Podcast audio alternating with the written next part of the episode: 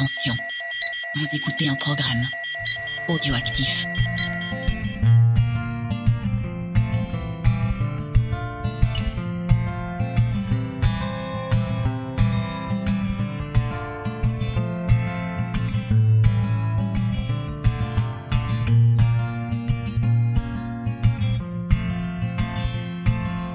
Vous êtes dans Tapage Nocturne, l'émission où les auditeurs viennent nous parler de leur livre de chevet. Je suis votre hôte, Spades, et mon invité de ce soir est Faye. Bonjour Faye. Bonjour, euh, merci de me recevoir. Donc, euh, qui es-tu? Présente-toi un peu. Alors, qui je suis? Vaste question. Peut-être qu'il faudrait un podcast de 5 heures pour tout découvrir, je ne sais pas. Mais pour faire simple, en tout cas, je dirais que je suis euh, une droguée, une oui, une grosse grosse accro euh, à la pop culture. Euh, J'en consomme sous euh, plein de formes différentes et j'en parle aussi dans des podcasts avec mon partenaire James. Donc, on parle de comics avec Comics Discovery, de séries télé avec Geek en série et parfois de cinéma quand on n'est pas maudit sur le podcast Ciné Blabla. Et il m'est arrivé aussi de faire des vidéos des fois. Et oui, mais c'est une légende urbaine maintenant parce que, pareil, malédiction. Mais voilà, en tout cas, j'aime partager ce que j'aime avec les autres. Donc, tu es une créatrice de contenu.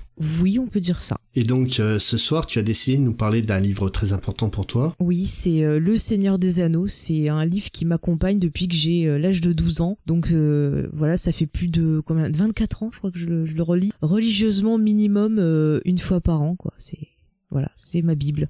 Donc, euh, si je ne me trompe, euh, Le Seigneur des Anneaux, c'est de John Ronald Reuel Tolkien. Oui, c'est ça. Et euh, du coup, tu veux que je te le présente un petit peu au cas où tu ne connaîtrais pas sa vie, son œuvre? Bah, tant qu'à faire, oui. Bon alors là aussi, il a une vie euh, qui est passionnante. Il faudrait vraiment, euh, pareil, plein d'émissions pour en parler. Mais je vais essayer de résumer un peu euh, ce qui est euh, important. Euh, bon déjà, ce que je peux vous dire, c'est qu'il est né quand même euh, en 1892, un 3 janvier, en Afrique du Sud. Et euh, ben c'est quelqu'un qui s'est beaucoup inspiré euh, de sa vie pour ses œuvres. Alors il a été orphelin très tôt, il a perdu son père et ensuite donc euh, sa mère quelques années plus tard et ça l'a beaucoup marqué et euh, en fait de sa famille, on va dire que l'inspiration ça va être les, les hobbits. Donc euh, très euh, vieille Angleterre. C'est aussi un passionné en fait de langue. Il adore en fait essayer de comprendre d'où vient une langue, quelles sont ses origines, pourquoi elle fonctionne de telle façon. Et ça aussi, ça va avoir une grande importance parce que c'est euh, comme ça qu'il va développer ses propres langages. Donc l'elfique, le, le langage des nains, le, le- le noir parlé, enfin tout ce qu'il a inventé pour son univers. Euh, il s'est passionné aussi pour les mythes, notamment euh, les mythes euh, ben, scandinaves. Après avoir découvert bon, plusieurs œuvres, alors attention, je vais te dire le nom parce que c'est un peu compliqué de l'œuvre qu'il a le plus marqué et qu'il a commencé euh, à traduire. Alors c'est le Kalevala donc qui est un recueil euh, de poèmes et aussi également Beowulf. Et il en aura fait euh, des traductions, c'est-à-dire qu'il a pris euh, la langue ancienne, donc le finnois ancien, si je me rappelle bien, et donc il a travaillé toute l'essence du langage pour essayer vraiment de comprendre euh, le mythe, la langue, les origines. Et il a fait une traduction. Et de là, eh ben en fait, il s'est dit ah mais c'est bizarre en Angleterre on n'a pas des grands mythes comme ça. Et c'est là qu'il a commencé à développer donc la Terre du Milieu. De, de quoi De quoi? En Angleterre, il n'y a pas de grand mythe comme ça, et le, et le mythe arthurien? Eh bien, en fait, pour lui, c'était pas un mythe anglais, c'était un mythe en fait qui était d'origine euh, euh, de Bretagne-France en fait. Et comme il aime pas trop la France, euh, Non, il la déteste, ouvertement. voilà, il la déteste. Et donc du coup, il voulait rendre un peu de grandeur à son pays. Et donc il a commencé un peu donc à travailler sur son univers et euh, il a vraiment commencé à rédiger lorsqu'il était en France pendant la Première Guerre mondiale dans les tranchées. Il a commencé à écrire la chute de Gondoline, qui est une cité elfe. Et du coup, c'est comme ça qu'est né le Silmarion. Et ensuite, bah, il a continué sans cesse à travailler sur son œuvre jusqu'à la fin de sa vie. Il a été euh, aussi professeur à Oxford justement de langue et euh, tout en faisant euh, voilà le, le rôle de professeur toute sa vie, il a travaillé sur son œuvre. Et il a commencé à connaître le succès avec euh, Bilbo le Hobbit, qui était en fait euh, une des histoires qu'il racontait à ses enfants. Et euh, ensuite, eh bien, euh, on lui a demandé d'écrire une suite donc pour Bilbo le Hobbit, qui est donc euh, Le Seigneur des Anneaux. Est-ce que tu savais que Bilbo ne devait pas être publié à la base? Oui, oui, parce que vraiment c'était des histoires pour son fils. Et finalement, ses enfants euh, lui ont dit ah mais vas-y, euh, donne-le, donne-le. Et euh, l'éditeur en question en fait était pas très très chaud et il a donné le bouquin à lire à son fils. Et son fils, donc il avait à peu près une dizaine d'années, il a lu le bouquin et il a fait un- une petite carte de fiche de lecture euh, où il a conseillé à son père ben de publier le livre. Et du coup bah ça l'a convaincu c'est comme ça que le livre est sorti. C'est pour ça que le Seigneur des Anneaux a souvent une réputation de truc très enfantin. Alors que c'est pas du tout le cas, n'est-ce pas? Non pas du tout parce que justement à, non, à la base ça devait être la suite de Bible Hobbit mais euh, Tolkien lui voulait euh, absolument éditer le Silmarion et l'éditeur ne voulait pas. Et en fait en commençant euh, en 1937 à travailler sur le Seigneur des Anneaux au fur et à mesure il a en fait rajouté des éléments qui découlent du Silmarion et du coup c'est devenu une grande fresque vraiment mythologique qui liait tout son travail dans une œuvre et qui a permettait d'avoir une conclusion en fait en quelque sorte euh, à cet univers gigantesque. Et d'ailleurs euh, je disais il a commencé à l'écrire en 37 mais le bouquin est sorti finalement qu'en 54 parce qu'il avait du mal à le sortir, il n'arrêtait pas de rajouter des éléments, de reprendre. Il y a même des fois, il a tout viré pour tout repartir à zéro, tu vois. Donc c'était vraiment. Il, il a détesté l'écriture du Seigneur des Anneaux, en fait. Ouais, ouais, ouais, parce que c'était un, un supplice pour lui. Je dis, il avait vraiment du mal à tout mettre. Il voulait vraiment sortir sur le Silmarion, donc il rajoutait des éléments, il en enlevait. Enfin, c'était vraiment, euh, enfin, la, la croix de la galère. Mais pourtant, c'est une de ses œuvres les plus célèbres, quoi, on va dire les plus populaires. Hein. Et elle raconte quoi exactement, cette œuvre? Eh bien, cette œuvre commence euh, par un joyeux événement. On fête le 111e anniversaire de Bilbo et les 33 ans de son neveu Frodon, ou Frodo si vous préférez pour la version euh, anglaise. Et euh, bah, déjà, un, hobbit euh, qui a 111 ans, c'est mystérieux, mais c'est encore plus mystérieux parce que Bilbo disparaît totalement ben, de alors je vais dire la comté qui est l'ancienne traduction mais maintenant ils l'ont traduit par le comté voilà donc je- j'explique parce qu'il y a des histoires de traduction en VO c'est Shire si vous préférez Hmm. Et euh, donc Bilbo disparaît et son neveu ben, hérite d'un mystérieux anneau qu'avait trouvé son oncle. Et le magicien Gandalf, qui est un ami de la famille, lui dit de le garder en sécurité pour finalement revenir euh, quelques temps plus tard et lui dire que cet anneau appartient à Sauron, qui est en fait euh, ben un gros gros méchant qui vient des temps anciens, qui était en fait, alors si je commence à vous raconter son histoire là aussi, on va partir pour 500 ans de podcast. Bon, retenez que c'est un gros méchant et qui cherche absolument cet anneau et que donc pour la sécurité ben de la comté ou le comté comme vous voulez, je vais pas me faire d'ennemis, euh, Frodon doit quitter donc sa maison, euh, sa douce maison et euh, amener euh, l'anneau euh, chez le roi euh, Elrond, donc euh, à Fontcombe ou Rivendell. Fond de combat. Voilà, Faute-Compte, Riverdale, maintenant il y a un autre nom, je sais plus. Et donc il décide de partir avec euh, trois de ses amis euh, Hobbit, donc euh, Sam, euh, Merry et Pipin. Et euh, voilà, donc euh, pour aller chez Elrond, il va plein d'aventures, il va être poursuivi par des Nazgûl qui sont les serviteurs de Sauron. Et puis finalement, le pauvre, une fois qu'il arrive chez Elrond, c'est là que va débuter la grande aventure parce qu'on va lui dire "Mon coco, si tu veux sauver tout le monde, eh ben il y a qu'une seule solution, il faut partir en Mordor à la montagne du destin pour aller jeter l'anneau dans la montagne, c'est le seul moyen. Mais t'inquiète pas, t'as des amis qui vont t'aider. Et oui, il y a Gandalf, le magicien, il y a Legolas, l'elfe, il y a Gimli le nain, il y a Aragorn, le mystérieux euh, homme du Nord. Enfin, on vous expliquera un peu plus qui c'est. Et il y a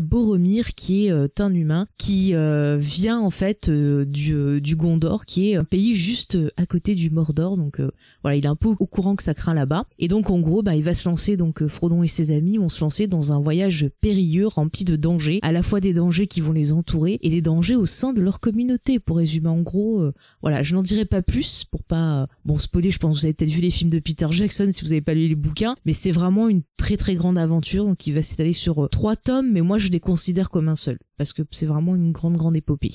Ce bouquin, pour moi, je l'ai découvert quand je devais avoir, euh, comme toi, 12-13 ans. Mhm. Et ça a été, en fait, le premier livre de World Builder euh, que j'ai lu. En fait, on peut clairement dire que Tolkien a créé un monde euh, simplement avec de l'encre et des pages. Ouais, c'est un truc de fou quoi. C'est hyper cohérent, c'est hyper Mm. bien construit. Comme tu l'as dit, il a créé ça. un, Mais un chaque, langage. chaque détail a une histoire derrière. Je veux dire, s'il passe dans une ville, elle va avoir une histoire. Cette ville, euh, s'il faut allusion à un personnage, il y a toute une histoire derrière. Enfin, c'est un objet, ça, ça peut, c'est pareil. Enfin, chaque truc est, est crédible, quoi. Et c'est ce qui rend en fait la lecture difficile pour certains, euh, notamment les 100 premières pages euh, où il va partir en, en délire sur l'herbe de la comté et la manière dont les hobbits s'amusent. Je sais que beaucoup de gens ont du mal à passer ce cap. Ouais, le, en fait, c'est tout au début, oui, voilà, il y a une partie où en gros il explique ce qu'est un hobbit. Et en fait, c'est pour les gens qui n'ont pas lu euh, ben, Bilbo, quoi.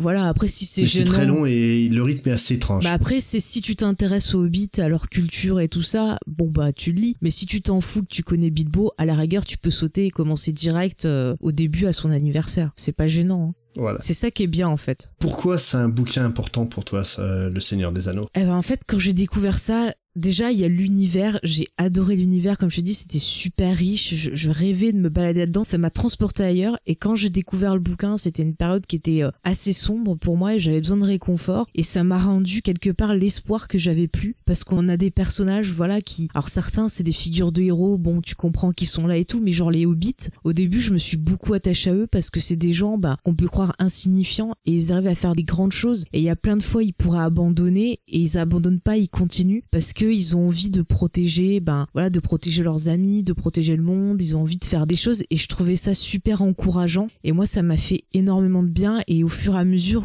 de mes relectures et tout, tous ces personnages, c'est devenu des amis pour moi. Je sais que ça peut paraître bizarre parce que souvent quand j'en parle, on me dit oula, elle est, elle est complètement folle, mais je me suis tellement attachée à eux que chacun m'apporte quelque chose et il y a beaucoup de grandes thématiques comme ça dans le bouquin. Il y a un côté euh, désespéré, un peu nostalgique, avec voilà le passé qui était euh, idéal, la paix et puis tous les changements euh, que tu rencontres qui, bah voilà, qui des fois t'apportent des périodes noires et il faut trouver un moyen de t'en sortir et d'évoluer. Enfin, ça raconte plein de choses. Je sais que Tolkien lui, il disait que il voulait pas que son bouquin soit vu comme une allégorie ou une métaphore, mais moi je sais que quand ça va pas, autre chose comme ça, il y a, je trouve plein de solutions en fait euh, pour m'aider dans euh, Le Seigneur des Anneaux. Tu vois, c'est un peu comme ma Bible en quelque sorte. Quoi. Et euh... ouais, mais si tu fumes de l'herbe à pipe, c'est pas légal. Non, non, j'en fume pas, ça je te rassure. Mais voilà, enfin, il y a plein de thématiques comme ça. Et puis il y a aussi, tu vois, souvent on te dit que bah en fait t'as pas de raison de déprimer parce que tant que tu sais pas ce qui t'attend, il y a toujours de l'espoir. Donc du coup, bah voilà, c'est pour ça que ça vaut le coup aussi de continuer. Enfin, je trouve que le bouquin, il est,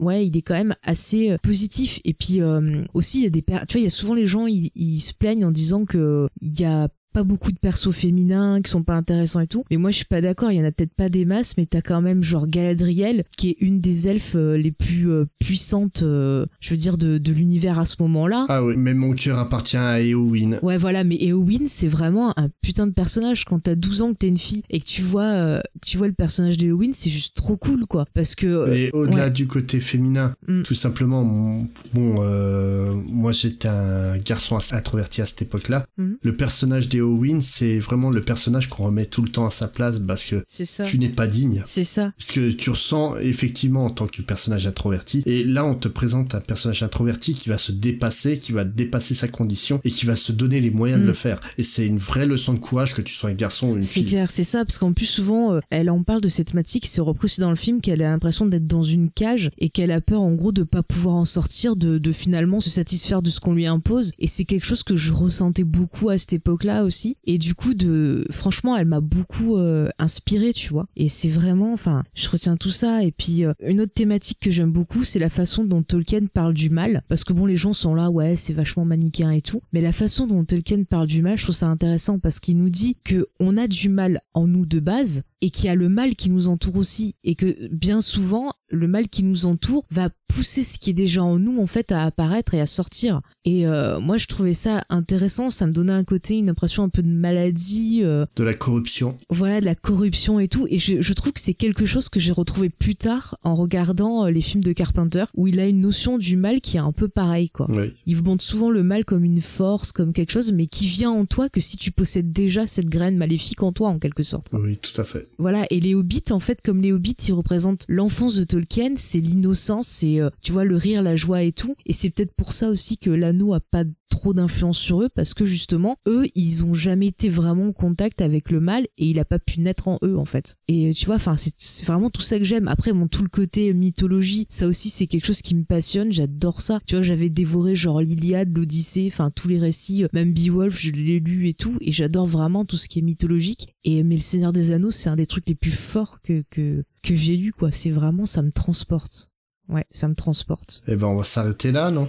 Ouais. Donc euh, je vous dis à une prochaine fois et si vous voulez participer à l'émission, vous m'envoyez un message sur Twitter à spades underscore euh, cs et euh, on en parlant en DM tranquillement. Donc je te dis au revoir et je te remercie d'avoir participé Faye. À une prochaine fois. Eh ben merci, à la prochaine fois, ouais. Salut. Ciao.